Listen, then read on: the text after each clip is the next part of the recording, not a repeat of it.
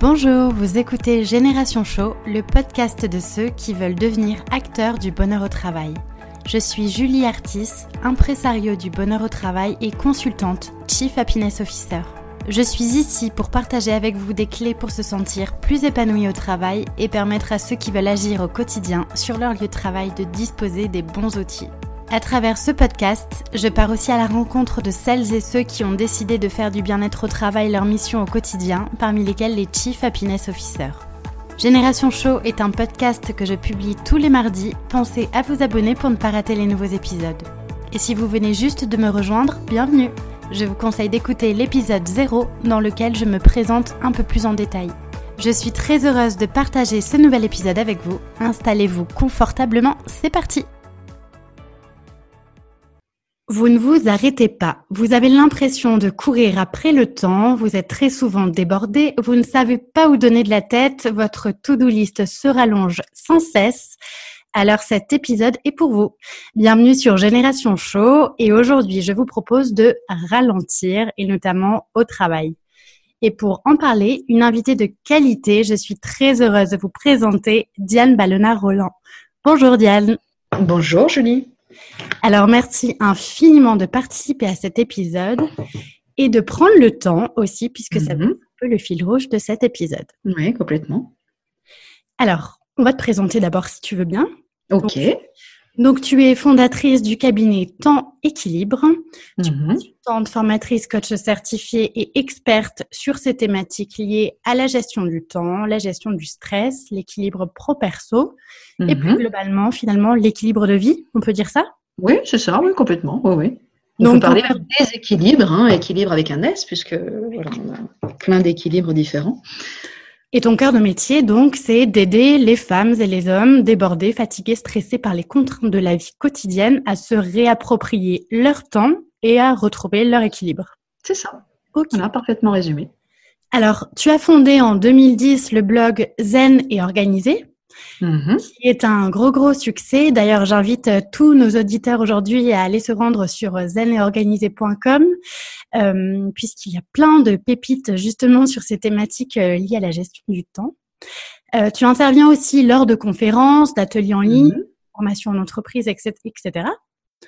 Et tu as participé aussi à un programme de méditation avec l'application Petit Bambou qui s'intitule Le temps et moi. Mhm. Et donc, on l'a conçu effectivement euh, bah, tous les deux hein, avec Benjamin Blasco, l'un des fondateurs de, de, Petit Bambou. Donc, il était mhm. venu me chercher hein, pour la petite histoire. Euh, euh, alors, c'était, ça devait être en 2016, à l'automne 2016, pour me proposer de, de créer un, un, programme sur la gestion du temps, la gestion consciente du temps. Donc, euh, tu imagines bien que j'ai pas résisté très longtemps à cette, euh, voilà, à cette euh, suggestion, proposition, et que ça a été un, un vrai bonheur de, de concevoir ce, ce programme. Et ça se ressent parce que c'est un programme que j'ai moi-même fait et mhm. euh, je peux vraiment vous dire en tout cas qu'il est absolument ressourçant et tous ceux qui euh, ont l'application Petit Bambou, je vous recommande vivement d'aller essayer ce programme qui est un programme de d'une quinzaine, vingtaine de séances, s'il me semble. Alors il y en a 18, 18 séances. Voilà. Alors c'est un des programmes par contre qui fait euh, partie du catalogue enfin, sur abonnement. Il est hein, tu sais que sur, Petit il y a huit séances gratuites, voilà. Et après, sur abonnement, effectivement, on a accès à un catalogue hein, de, différents programmes sur plein de thématiques, dont euh, effectivement la thématique de la gestion consciente du temps. Euh, voilà. Et donc, euh, tu es aussi auteur de, de nombreux livres. Il y a Magical Timing au travail, c'est ça? Oui, alors ça, c'est celui qui est paru chez Rustica Édition en avril 2018. Mhm. Voilà. J'avais noté Magical Timing, l'art de retrouver du temps pour soi. Voilà, donc la version un petit peu plus globale en fait, hein, euh, puisque Magical Timing au travail est sorti après, et donc Magical Timing est sorti en 2017, voilà. Et puis euh, les deux, donc les deux premiers que tu avais écrits, c'était j'arrête de procrastiner et envie d'être zen et organisé. c'est ça. oui. Et notamment effectivement, oui, j'arrête de procrastiner chez Erol. Et ça, c'était en 2016. Euh, voilà, qu'on voit très souvent. Enfin voilà, on, m'en parle très souvent de, de, ce livre. Et les le petit dernier, c'est trois mois pour atteindre mon objectif, qui est paru chez Solar en août 2018. Et, euh, et là, je vais sortir, parce que je, je, suis très contente, parce que je viens de recevoir la couverture et les dernières épreuves, un cahier pratique chez Larousse, en fait, qui sortira le 20 mars prochain, euh, sur justement la charge mentale, puisqu'on en parlait un petit peu tout à l'heure. Voilà donc la charge mentale euh, des femmes notamment. Et, euh, et je travaille sur, déjà sur un, un prochain livre, mais qui sortira en, en, mars 2020. Donc voilà, donc celui-là, j'en parle pas, mais ça, ça okay. démarre. Voilà. Ok, mais un peu de teasing, ça fait pas de mal en tout cas. Bah, écoute, Voilà, c'est pour me motiver en fait, ouais, parce que je dois écrire le premier chapitre là, le rendre le 25, donc le 25 février. Donc, euh, Super. Et c'est en lien en plus avec nos thématiques euh, qu'on va aborder là tout de suite. Ouais. En tout cas, bon, c'est, ce sont des ouvrages qui sont qu'on peut retrouver chez tous les bons libraires finalement, mm-hmm. et que je recommande en tout cas si vous voulez approprier votre temps. Alors Diane, euh, avant de rentrer vraiment dans le vif du sujet, j'aimerais que tu nous racontes pourquoi tu fais ce que tu fais aujourd'hui, comment tu en es arrivé là, pourquoi tu as, eu envie à un moment donné de travailler sur ces sujets liés finalement à l'équilibre de vie? Mmh. Alors, euh, ça me fait, euh, voilà, je, dois remonter à, pas mal de temps, hein, puisque j'ai euh, déjà pris la décision de me lancer à l'été 2010, donc ça, remonte à un petit moment que j'ai créé mon activité au printemps, en avril 2011. Et alors, ce qui m'a euh, motivé, c'est mon expérience à la fois personnelle et professionnelle. Hein. Alors, ça va pas être très original. Euh, alors déjà, euh, j'ai toujours été passionnée, mais depuis très jeune et, dans ma vie de, jeune adulte quasiment aussi, hein, de, depuis toujours, par toutes les questions liées au temps. C'est-à-dire, je suis une passionnée du temps, au sens large, de tout ce qui touche à la gestion du temps, du temps philosophique, sociologique, euh, euh, du temps quantique, enfin, voilà, tout, tout ce qui touche au temps me fascine depuis toujours. Donc je me suis toujours intéressée à ces questions-là, mmh. à titre personnel et, et, voire professionnel aussi, puisque j'avais suivi, euh, comme beaucoup, hein, plusieurs formations sur le sujet que euh, j'ai longtemps travaillé dans la communication et les relations presse sur Paris pendant près de dix ans, euh, dans une autre vie aussi, et que euh, forcément j'ai été très impactée à l'époque par toutes les questions d'équilibre, parce que je travaillais beaucoup, beaucoup, mmh. puisque j'avais démarré en, en, tant que salarié et très rapidement j'ai créé mon agence, très jeune, donc j'avais 24 ans à l'époque, okay. et après une SARL et après une SA à l'époque aussi. Donc j'ai créé en, voilà, trois agences conseillères en communication. Euh, donc je travaillais beaucoup et pour la petite histoire, la petite anecdote, j'avais même une cliente à l'époque qui m'appelait, qui m'a donné un petit surnom et qui m'appelait la machine. Tu vois, donc euh, je travaillais beaucoup, beaucoup, mais à chaque fois, en fait, euh, que je créais une entreprise, enfin une agence, je faisais quasiment un bébé en même temps, parce que sinon c'est pas drôle. Voilà. Et donc, j'ai eu euh, pour ma, ma première entreprise, euh, j'étais en freelance à l'époque, euh, ben, mon, ma première euh, fille, en fait, hein, qui a 20 ans aujourd'hui. Euh, et donc, c'était déjà très compliqué de gérer les deux très vite. Hein. C'est-à-dire que qu'on est indépendant, enfin, surtout à l'époque, hein, parce que voilà, on parlait pas à l'époque de slow working du tout, mmh. puisque c'était dans les, en 98 notamment. On était euh, voilà, je me souviens hein, que sur euh, la, la, la, à, l'hôpital, en fait, hein, pendant mon accouchement, j'ai dû, euh, un peu en urgence, déléguer une conférence de presse, tu vois. Mmh. Euh, et ça a été ça tout le temps. Je suis, euh, voilà, je suis rentrée de congé maternité. J'ai dû reprendre très très vite parce que j'avais plein de prospects, parce qu'il se trouve qu'à juste à ce moment précis de mon séjour à la maternité, qui a duré trois jours à l'époque, j'ai eu, j'avais eu un article dans le magazine Management mmh. et que le journaliste avait eu la bonne idée de, de publier mon numéro de téléphone à l'époque. Ah oui.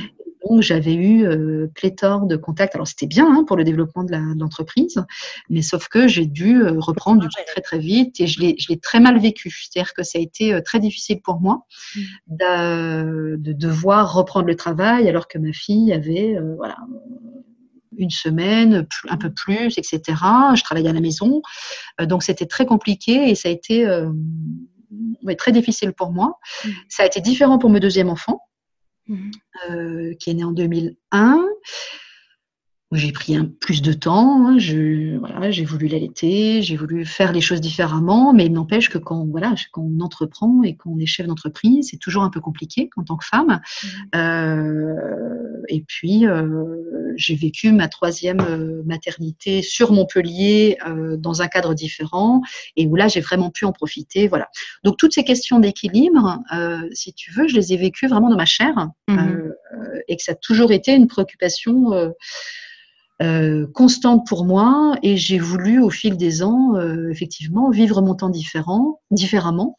Euh, alors en plus j'ai un bon profil pour, euh, je suis une bonne candidate aussi à, à, à, l'épuisement professionnel, c'est-à-dire que je suis vraiment quelqu'un que l'on va définir un petit peu comme une bosseuse, mhm. y compris dans le salariat, où on va, à qui on va confier beaucoup de choses, mhm. qui demande très peu d'aide, etc., etc qui ne va jamais s'arrêter, etc. Donc ça, c'était mon profil un petit peu de, salarié. Mmh. Euh, et je me souviens, ce qui, ce qui, a constitué pour moi un déclic, ça a été vraiment... Alors j'avais deux enfants à l'époque, ils étaient jeunes. Donc j'étais sur Montpellier déjà et euh, j'étais vraiment en situation de surmenage. Et, et, même dans le surmenage, j'étais dans un surmenage actif puisque j'avais pris la décision de réagir et d'aller voir mon médecin traitant parce mmh. que très concrètement, je n'en pouvais plus. J'ai un, par ailleurs un, mari qui a des soucis de santé et, euh, et donc qui voilà qui, qui l'amenait à s'absenter trois soirs par semaine, etc. Donc c'était compliqué aussi à gérer. Mm-hmm. J'étais euh, en salarié à ce moment-là à 100%. Euh, et donc j'avais été faire la démarche d'aller voir mon médecin traitant en lui disant bah, écoutez voilà là j'en juste j'en peux plus. Je je sais, voilà, je sais pas quoi faire. J'y arrive plus j'en peux plus. Ce qui était ce qui coûtait quand même déjà hein, comme démarche. Mmh. euh, et je me souviens qu'à l'époque mon médecin traitant m'avait dit bah, écoutez oui euh, Madame Roland parce qu'à l'époque on n'était pas encore mariés avec mon mari. Et il me dit ben voilà vous faites un surmenage. Voilà et la seule chose qu'il m'a proposé à l'époque c'est écoutez si vous voulez je vous prescris une, une boîte de vitamines ah prescrit une voilà voilà. Et je suis ressortie, euh, bah, d'ailleurs sans la prescription, parce que j'ai refusé du coup de, de, de, la prescription de vitamines, parce que je me suis mhm. dit que si j'avais voulu m'acheter des vitamines, je serais allée juste à la pharmacie euh, d'à côté. Et j'aurais été le, le, le, prendre toute seule. Et, euh, et à l'époque, je n'ai pas osé demander un arrêt de travail.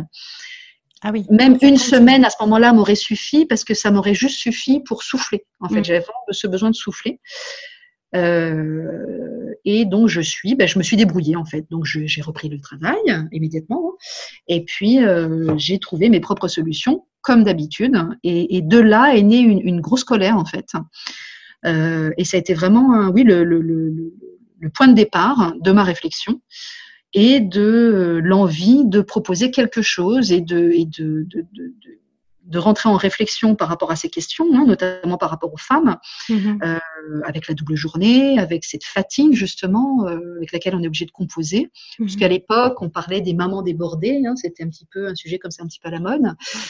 En, voilà sur dans les magazines féminins etc il y avait un petit côté comme ça un petit peu voilà un petit peu tendance euh, alors qu'en fait être débordé que l'on soit mère ou pas d'ailleurs c'est c'est il peut y avoir une vraie souffrance derrière en fait voilà une vraie fatigue qui s'installe dans le temps, dont on a du mal à se défaire. Et qui peut conduire sur un burn-out euh, très souvent. Euh. Mais complètement. Hein. Et d'ailleurs, chez les femmes, hein, les, les, épisodes de burn-out professionnels sont souvent liés aussi à des burn-out. Il, il, y a une interpénétration en fait de deux types de burn-out, hein, le burn-out euh, professionnel et le burn-out parental. Mmh. Et il y a vraiment cette conjonction un petit peu des deux qui fait, qui fait qu'à un moment donné, on n'y arrive plus. quoi. Mmh. Alors, est-ce, que c'est comme ça que tu as eu envie, eu en tout cas l'idée de fonder le blog Années Organisées à l'époque? Alors, exactement. Euh, c'est-à-dire que ça a commencé par le blog, mais avec déjà l'optique, effectivement, de créer mon activité, sauf que j'ai pris un peu de, temps, quelques mois, pour, euh, voilà, pour travailler tout ça. Mhm. Et ça a démarré, effectivement, en novembre 2010 par la création du blog. Puis, euh, juste après la création de mon activité, par l'organisation d'ateliers qui s'appelait à l'époque euh, Maman débordée, allégez votre agenda. Tu vois, donc j'étais déjà dans mes thématiques hein, sur Montpellier. Euh, et puis ça a été voilà le point de départ de, de tout ça euh, au fil du temps en fait. Hein. Mais finalement, j'ai jamais dévié de de cette envie de de, de, pouvoir concevoir son équilibre et son temps de manière différente en fait. Voilà. Mmh. Alors, c'est vrai que le, temps, c'est un sujet qui est passionnant parce que tu l'as dit, il y a effectivement plein de façons de l'aborder et ça peut aussi devenir un sujet très, très anxiogène et stressant. Parce qu'on court après le temps. On dit souvent qu'on n'a pas le temps. D'ailleurs, moi, je me, je me, suis aperçue il n'y a pas très longtemps qu'on dit qu'on n'a pas le temps, mais en fait, c'est juste parce qu'on ne prend pas le temps sur des choses qu'on n'estime pas prioritaires, en fait. Donc, oui, c'est ça. De dire qu'on n'a pas le temps, finalement, c'est juste une excuse. mais euh, alors, par rapport à cette notion donc de d'équilibre euh, pro-perso, d'équilibre de vie, donc sur lequel tu travailles beaucoup et que tu, as sensibilisé le plus grand nombre. Euh, qu'est-ce que qu'est-ce que c'est pour toi finalement la définition d'un équilibre? De vie et comment on peut cumuler à la fois un équilibre professionnel et personnel?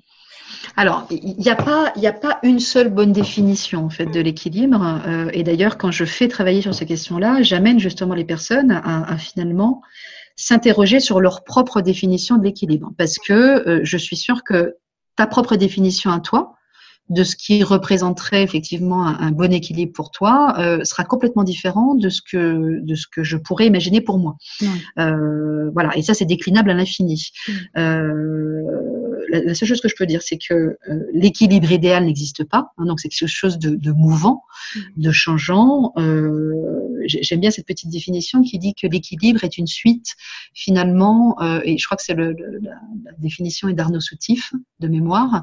Mm. Euh, l'équilibre est une suite ou une succession de déséquilibres maîtrisés. Et c'est exactement ça. C'est-à-dire que c'est comme quand on apprend à marcher finalement. On, on, on, apprend, on tombe, on se relève. On essaye à chaque fois finalement de, de tendre vers le meilleur équilibre possible, mais par petites touches, et mmh. surtout en, en ayant pris le temps, effectivement, en amont, de s'interroger sur ce que représente finalement ce, ce juste équilibre pour soi. Voilà, donc ça, ça, ça part de là en fait, ça part de, de, de ses propres intentions finalement. D'accord, donc le premier pas finalement c'est une phase de questionnement et d'introspection pour euh, savoir euh, pour soi ce, que, ce que ça représente. Oui, après on peut aller creuser, alors évidemment hein, c'est un point de départ, après on va aller creuser sur euh, finalement l'écart qu'il existe entre ce que tu vis finalement aujourd'hui et l'équilibre que tu vises, l'équilibre qui serait effectivement euh, le juste équilibre pour toi, par exemple, euh, d'aller regarder ce qui peut te freiner aussi. Enfin voilà, c'est des petits leviers comme ça qui font que progressivement tu vas t'en rapprocher le plus possible, mais tout en ayant intégré le fait que tu ne l'atteignais pas une fois pour toutes et que euh, les contextes de vie évoluent. Euh, voilà, on peut très bien euh, effectivement changer de travail, on peut accueillir un nouvel enfant. Il, peut, il y a plein de raisons qui font que notre équilibre va et peut effectivement évoluer en mmh. fonction aussi de nos priorités, de nos envies. C'est-à-dire qu'on peut très bien imaginer mettre sur un temps définit plus l'accent sur sa vie professionnelle, par exemple, parce que on vient d'accepter euh, un, nouveau poste euh, à responsabilité, par exemple, et qu'on sait très bien que sur une prise de fonction, on a au moins euh, six mois à un an de montée en compétences, par exemple. Mm-hmm. Donc ça, forcément, on sait très bien que sur cette période-là, la priorité va être un petit peu plus mise sur effectivement cette montée en compétences. Mmh. Et à l'inverse, on sait très bien que quand on accueille un, un enfant, euh, on sera forcément plus sollicité et un petit peu plus disponible et, et, et accaparé par cette, par la première année de son enfant. Hein, mmh. Par exemple. Alors schématise, c'est vraiment très très grossier hein, comme schématisation, mais euh, voilà, c'est un peu pour l'exprimer. Et alors, le, on parle beaucoup de surcharge mentale, euh, que, que, moi je vois vraiment comme un comme un fléau aujourd'hui dans nos vies professionnelles notamment, parce qu'on est mmh. tout le temps euh, hyper connecté. On a les on a les smartphones, on a les mails en permanence, les notifications. On est saturé d'informations. Enfin, on parle même de d'info obésité. Moi, il m'arrive mmh. même souvent de me sentir stressée par rapport au trop plein d'informations euh, mmh, auxquelles j'ai affaire. Euh, Est-ce que c'est Et on parle hein, d'épuisement numérique. Hein. Ouais, ouais, ouais, ouais, complètement. Et de détox numérique même, du coup. Mhm. Et euh, du coup, est-ce que est-ce que c'est réellement possible de se libérer de tout ça dans le dans, dans le contexte euh, sociétal, professionnel dans lequel on est aujourd'hui? Est-ce que c'est vraiment possible d'arriver à s'alléger l'esprit finalement? Alors, possible, oui, ça l'est, heureusement. Euh, souvent, hein, quand, quand, on parle des, des, technologies et des outils numériques, c'est pas les outils numériques en eux-mêmes hein, qui posent problème, mmh. c'est l'usage qu'on en fait. Euh, donc, c'est simplement de mettre un petit peu plus de conscience, effectivement, sur l'usage que l'on en fait. Là encore, hein, ça, ça, rejoint un petit peu aussi la question de l'équilibre mmh. et d'aller chercher un petit peu ce qui nous convient à nous en fonction aussi de ses marges de manœuvre, de ses possibilités, de ses leviers et, et aussi de ses contraintes professionnelles notamment. Hein, On peut avoir par exemple comme contrainte professionnelle une astreinte euh, qui fait qu'on ne peut pas complètement déconnecter le week-end par exemple. Hein. Il y a beaucoup de métiers comme ça aussi. Oui. Ouais, ouais. Euh, mais c'est quand même intéressant de s'interroger si, si si tu te rends compte que tu es en surcharge cognitive, hein, surcharge numérique, mhm. quand on parle de, de, de, de, surcharge cognitive ou de charge mentale, même au sens large du terme, on parle essentiellement d'une charge d'une surcharge cognitive. Hein. Donc, euh, qu'est-ce que ça veut dire? Ça veut tout simplement dire que euh, on a dans notre cerveau finalement plus d'informations euh, que, que, le cerveau, que notre cerveau peut en traiter. Hein, donc tout simplement, tu parlais effectivement d'infobésité. Euh, on est aujourd'hui sursollicité de tous les côtés, hein, que ce soit par mail, via les réseaux sociaux, les notifications, les mails, euh, les personnes qui vont rentrer te demander aussi des choses quand tu es à ton bureau, euh, etc. Voilà, c'est une sursollicitation permanente qui génère effectivement une forme d'hypervigilance et qui fait qu'à un moment donné, on n'arrive plus à traiter toute cette information. C'est un petit peu comme le disque dur d'un ordinateur, c'est-à-dire qu'à un moment donné, il rame, il y arrive plus. Ça sature. Sature, hein, mm. au, sens, au sens premier du terme. Et ça, c'est effectivement euh, bah, très, très énergivore et, et très, euh, c'est épuisant. Hein, donc c'est à la source effectivement de nombreux épuisements, hein, de toute manière, euh, professionnels aussi. Mm. Alors, ce que, quand on l'identifie, euh, il n'y a pas, après, il n'y a pas là encore hein, de recettes miracles, de recettes toutes faites, c'est vraiment au cas par cas. Mais il y, a, plein de petites choses comme ça qu'on peut mettre en place, hein. euh, ne serait-ce que l'usage que l'on fait de nos outils numériques, justement. Si on revient sur cet exemple, euh, je, vais prendre mon exemple personnel. Je, suis présente sur les réseaux sociaux et j'y vais euh, tous les jours, hein, quasiment. Mais par contre, c'est moi qui ai choisi quand j'y vais. Mhm. Donc, on Parce que j'ai désactivé toutes mes notifications push mhm. et que euh, je ne suis pas euh, appelée par les notifications sur mon smartphone, etc. Euh, donc, par contre, quand je décide d'aller sur Facebook ou quand je décide d'aller consulter mon, compte Instagram, j'y vais en conscience sciemment. Et mhm. donc, j'y vais aussi pour un temps défini qui n'est pas, je ne je me dis pas, voilà, j'y vais, j'y reste que cinq minutes, etc. Non, non, j'y vais mais je dessine, c'est-à-dire que je, garde la main en fait, c'est ça. Mm-hmm. Hein, donc c'est reprendre finalement la main sur l'usage que l'on a envie de faire de nos outils numériques aujourd'hui. Hein. Je vais te reprendre un autre exemple. Ce qui est important aussi en termes de, à la fois d'équilibre et, d'efficacité, parce que je travaille toujours sur les deux tableaux, c'est euh, notre capacité finalement à nous concentrer sur une seule tâche à la fois. Parce que forcément, on sait très bien que le multitasking, la pratique du multitâche, a des répercussions aussi hein, mm. sur, sur le plan cognitif. Mm. Mais tu fais bien d'en parler parce qu'on est, on est, enfin, j'imagine qu'on est tous pareil, en tout cas beaucoup à pratiquer le multitasking. Effectivement, ouais. Voilà. Et ça, ça va effectivement avoir un coût sur le plan énergétique et sur le plan de l'efficacité, hein, tout simplement.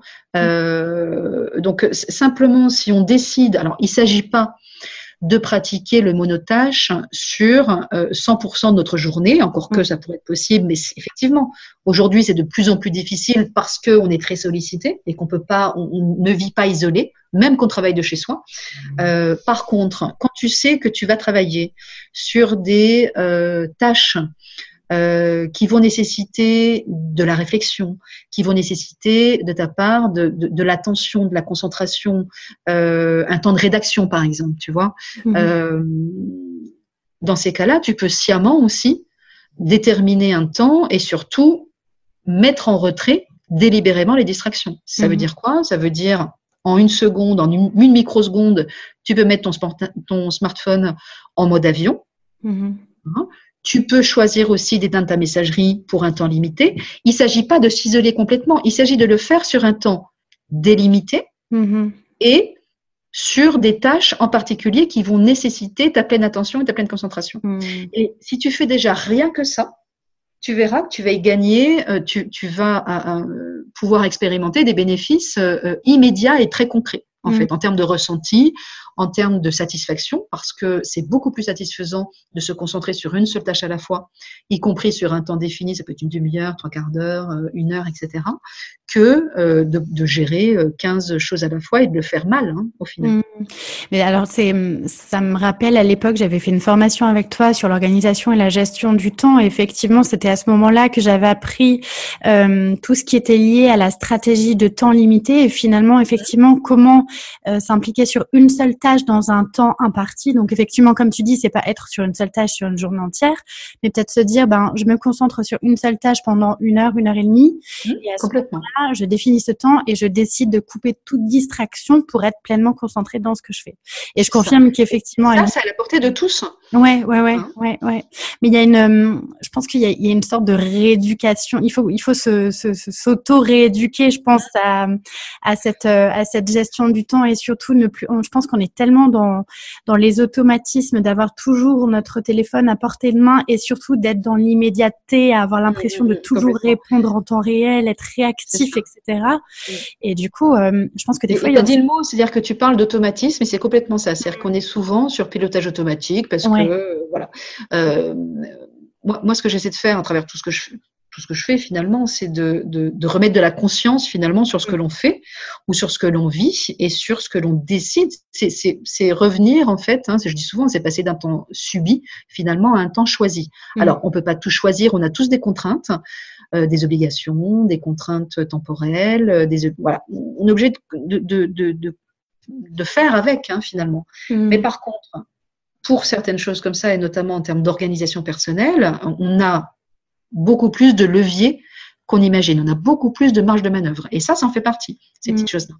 Hein je pense à tous ceux qui sont dans les, dans les bureaux et notamment dans les open space. Je pense que c'est aussi très important pour chacun de créer un cadre et de communiquer avec les autres en leur disant, voilà, aujourd'hui, euh, j'ai besoin de ce temps pour moi. Euh, c'est pas parce que je suis là que je suis disponible à tout moment. Donc aussi à vous de mm-hmm. respecter le fait que j'ai besoin de temps en temps de m'isoler et que je ne réponds pas à un mail pile au moment où je le reçois, etc.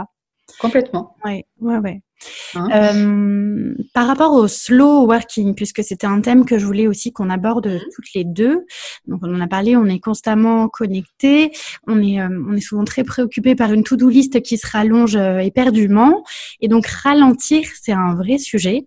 quelle est ton approche et quel est quel est ton ressenti par rapport à cette notion du slow working? Alors, pour moi, le slow working, euh, ça n'est pas juste, entre guillemets, hein, euh, ralentir au travail, parce que euh, on peut pas toujours ralentir tout le temps, mm-hmm. euh, et qu'il faut toujours avoir à l'esprit, finalement, ce souci d'efficacité hein, ou de performance au travail. Hein. on en avait parlé d'ailleurs lors de l'intervention pour laquelle tu m'avais invité, dans le cadre des, rendez-vous du bonheur au travail. Pour moi, c'est vraiment arriver à faire concilier finalement euh, performance au travail, parce que euh, si on est au travail, c'est qu'on a aussi des objectifs, des missions euh, à honorer, hein, tous. Hein, quel que soit notre notre poste, mais aussi, mais de pouvoir le faire effectivement en préservant son équilibre et en préservant son quelque part son écologie personnelle, hein, tout simplement. Mmh. Pourquoi c'est important? Parce que c'est ce qui va te permettre justement de tenir le rythme dans la durée. Mmh. Euh, à quoi bon être performant? Parce qu'on peut tous en travaillant euh, 16 heures par jour, euh, non-stop, euh, et en ramenant du travail à la maison le soir et le week-end, etc. On peut tous atteindre la, la, performance au travail. Déjà, encore faut-il prendre le temps de définir cette notion de performance au travail. mais par contre, ce qui va être important, c'est et l'enjeu est là de pouvoir le faire euh, en, en, préservant cet équilibre et en tenant dans la durée. Voilà. Hein, donc pour moi, l'enjeu, il est là. Euh, parce que si effectivement tu arrives euh, sur cette euh, finalement cet euh, épuisement professionnel parce que on en rencontre quand même de plus en plus. Moi, j'en accompagne beaucoup hein, des mmh. épuisements professionnels. Euh, ça va faire l'affaire de personne. Donc, ça fera pas ton affaire, mais ça fera pas l'affaire non plus de ta famille mmh. hein, ou de ton conjoint, de tes enfants, et ça fera pas l'affaire non plus de tes collègues, de tes collaborateurs, éventuellement de tes de ta hiérarchie et plus globalement de ton de ton employeur mmh. et de ton entreprise. Hein, donc ça, c'est important. Mmh. Et donc c'est comment finalement je, trouve cet équilibre entre les deux? Par rapport aux personnes que tu rencontres du coup qui sont dans, en épuisement euh, professionnel, qu'est-ce que, quelles sont les premiers, euh, les premières choses qui vont provoquer cet épuisement? Est-ce que toi, tu as identifié des choses qui reviennent régulièrement quand même dans le contexte professionnel? Alors, c'est bon. Après, là encore, hein, il n'y a pas de, il y a, y a, pas de généralité. Il n'y a pas de généralité. Mm. Après, il y a des symptômes souvent que l'on retrouve globalement. Euh, ce qu'on peut observer de toute manière par rapport à, aux épisodes d'épuisement professionnel, c'est que ce sont des personnes qui ont tout simplement, tout simplement, c'est un peu réducteur, mais qui ont mm. euh, oublié finalement de, prendre soin de leurs besoins, qui ont oublié de nourrir leurs besoins. Donc c'est très lié aussi à la question de ses propres besoins, mmh. qu'ils soient émotionnels, physiques. Euh, ça peut être tout simplement le, voilà de rogner sur ses temps de sommeil, mais sur un temps trop long. Mmh. Euh, de se nourrir n'importe comment, etc. Mais aussi ses besoins, euh, voilà, d'expression, euh, vitaux, etc. Donc, mais il y a toujours une question sur laquelle je fais travailler les, personnes que j'accompagne. Alors, idéalement en prévention, mais parce que la prise en charge ne sera pas la même pour une personne qui est déjà en situation soit de burning out ou d'épuisement professionnel. C'est deux questions très simples qui se recoupent, hein, mais j'aime bien les, poser, euh, voilà, les deux, parce que les deux souvent sont, voilà, ça permet d'aborder la chose d'un point de vue différent. C'est tout simplement qu'est-ce qui est nécessaire à ton équilibre ou à votre équilibre, et la deuxième question, c'est de quoi j'ai besoin pour me sentir bien? Euh, alors, on est sur des questions très simples euh, d'apparence, mais finalement, on se rend compte que quand on pose la question aux personnes, euh, ben, les réponses sont pas forcément évidentes et que souvent elles ne savent pas répondre à ces deux questions. Hmm. Hein, donc, qu'est-ce qui est nécessaire à mon équilibre ou tout simplement de quoi j'ai besoin pour me sentir bien? Et ces deux questions-là, elles sont essentielles en fait. Hmm. Hein je vais me faire une compilation de questions puisque la, semaine dernière, j'ai interviewé une sophrologue et sa question à elle, c'était euh, est-ce que je suis à ma juste place dans ce que je fais? Et, mm-hmm. euh, c'est vrai que c'est autant de questions qui sont intéressantes et dont on n'a pas tout de suite la réponse, mais qui mm. sont essentielles à qui demandent à être creusées, bien sûr. Ouais, ouais, ouais. Et hum, souvent, ce que je dis dans, dans quand, quand j'accompagne sur cette question du, du, bonheur au travail de façon générale, c'est qu'il y a d'abord une introspection et un cheminement personnel essentiel à faire pour savoir déjà en tant que personne de quoi on a besoin pour se sentir bien dans ce qu'on fait et comme tu l'as dit, de trouver son équilibre et surtout de mettre le doigt sur ses besoins. Mais euh, est-ce que est-ce que tu penses que c'est nécessaire d'être accompagné sur cette sur cette question de comment trouver ses besoins ou le le cheminement peut vraiment se faire seul Est-ce que c'est est-ce que, est-ce que tu, de ce que tu vois, des gens que tu rencontres, est-ce qu'ils arrivent facilement quand même à trouver euh, la réponse à ces questions? Alors, on peut le faire seul, effectivement. Hein. C'est-à-dire que euh, toutes les personnes n'ont pas forcément besoin hein, d'un accompagnement, et heureusement. Euh, tout dépend là encore du, stade où l'on en est en fait hein, par rapport à l'épuisement bien sûr qu'on peut tout à fait euh, euh, rentrer dans soi-même hein, dans ces réflexions-là.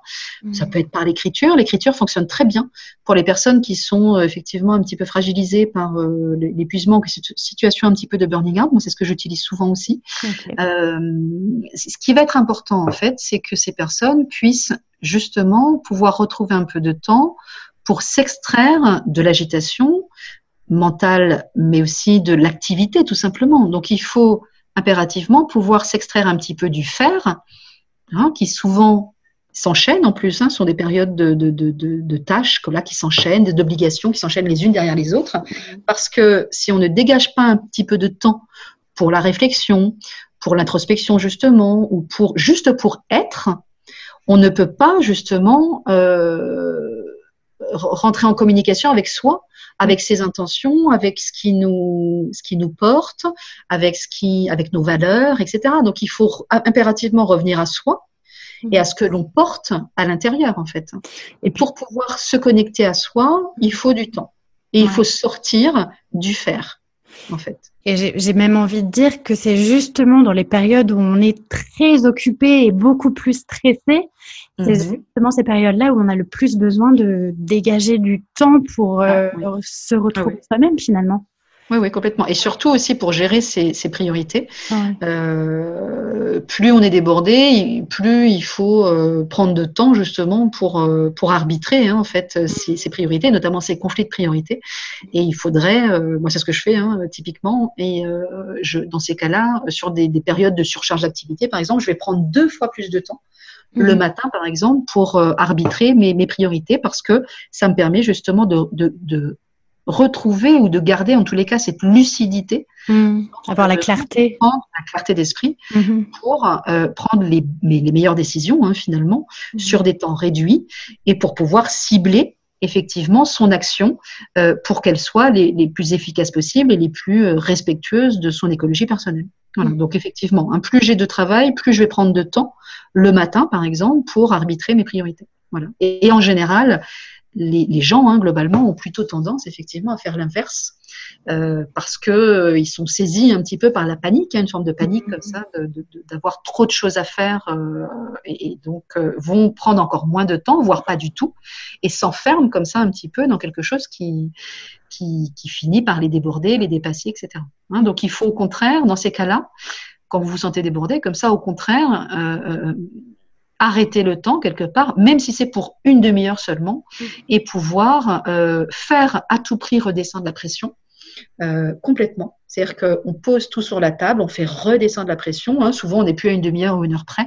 Mmh. Euh, et dans ces cas-là, on essaie de faire le tri, d'essayer de voir ce qui est important, de ce qui ne l'est pas, de ce qu'on peut réellement faire ou pas en fonction de ses capacités, de son temps, etc.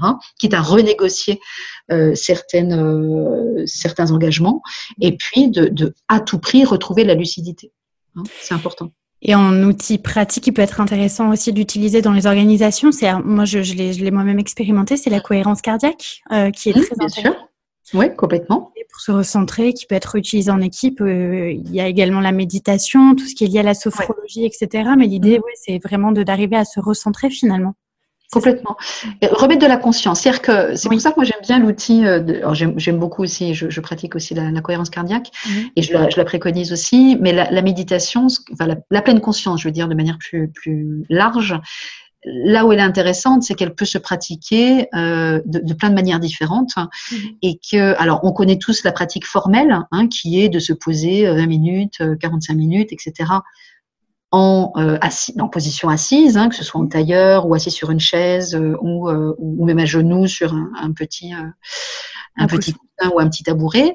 mais par contre, on, on, oublie souvent que la pleine conscience et il y a aussi la pratique informelle de la méditation qui est de être pleinement présente à ce que l'on fait en, faisant une tâche, par exemple, mais y compris des tâches du quotidien. Hein. Ça peut être en faisant sa vaisselle et on est pleinement présent à ses sensations, à son ressenti, ou en se lavant les dents le matin ou le soir, par exemple, ou en mangeant.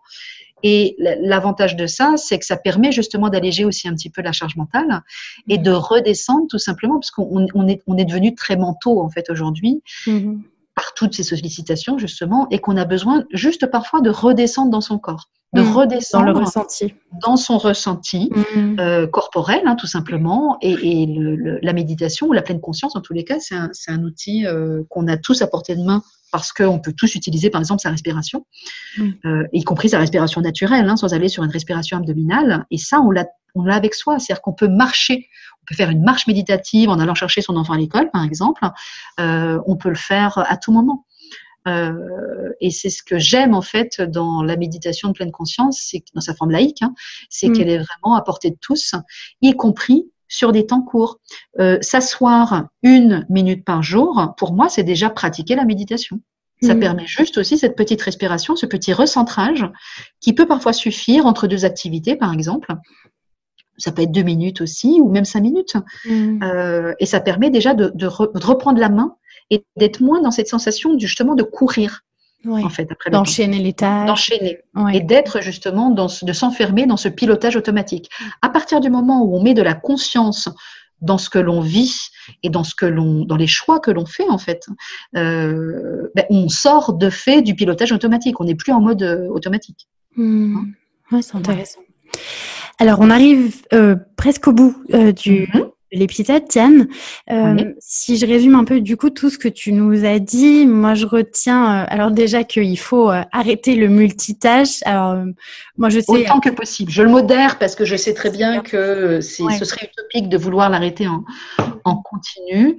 Et moi, je, voilà, surtout ne pas culpabiliser aussi. Moi, j'essaie toujours de, voilà, de, ne pas culpabiliser les gens. On fait ce qu'on peut, hein, souvent.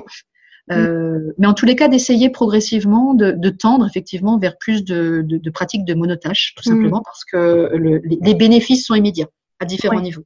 Et de tester du coup cette stratégie un peu de temps limité pour être focus sur des, euh, euh, des, des, tâches en particulier. Alors vraiment pour ceux qui nous écoutent, n'hésitez pas à vous déconnecter et comme tu l'as dit, ne culpabilisez pas de le faire, ne culpabilisez pas de répondre aux, euh, aux emails en temps réel, etc. Ce que j'ai retenu aussi dans tout ce que tu nous as dit, c'est le, la nécessité finalement absolue de s'accorder des plages de temps pour faire un pas de côté, voire ne rien faire du tout et juste respirer. Et mmh, du coup, ça, donc ça, ce sera nécessaire à justement à, à, alléger un petit peu euh, toute cette surcharge mentale qu'on a qu'on a au quotidien. Mmh. Et puis, euh, et puis finalement, euh, tout ça, ben, tu nous emmènes à, à, revoir un peu notre gestion du temps et se réapproprier notre temps, mais d'une façon différente. C'est un peu ce que je retiens de tout ce que tu dis. Oui, c'est ça. Euh, alors, je dis souvent hein, que, que moi, je, travaille sur l'expression se réapproprier son temps, moi, qui me fascine depuis, euh, depuis 2010-2011. Euh, et, et, se réapproprier son temps, c'est, c'est pas une fin en soi. C'est-à-dire qu'il n'y a pas un moment où on se dit, bah, ça y est, je me suis réapproprié mon temps. C'est, pour moi, c'est vraiment un processus. C'est un, chemin qui s'inscrit dans la durée, mmh. sur laquelle je suis encore aujourd'hui, puisqu'il m'arrive effectivement de. Il y a une, grosse capacité de travail euh, et donc je, je, travaille encore moi sur ces questions aussi d'équilibre, de gestion du temps. C'est-à-dire qu'on n'a jamais fini finalement. Mm. Euh, et en même temps, c'est un chemin qui est absolument passionnant parce que c'est aussi un chemin justement qui nous permet d'aller à la découverte de soi. Euh, et, de, et de nos valeurs et de comment on voit les choses, comment on les ressent, etc. Et donc euh, tout en tout en gardant l'efficacité dont on a besoin en fait aussi, mm. hein, parce qu'il faut rester aussi. Moi, je suis quelqu'un de très pragmatique aussi, et que il faut trouver finalement ce juste équilibre entre l'être et le faire en fait.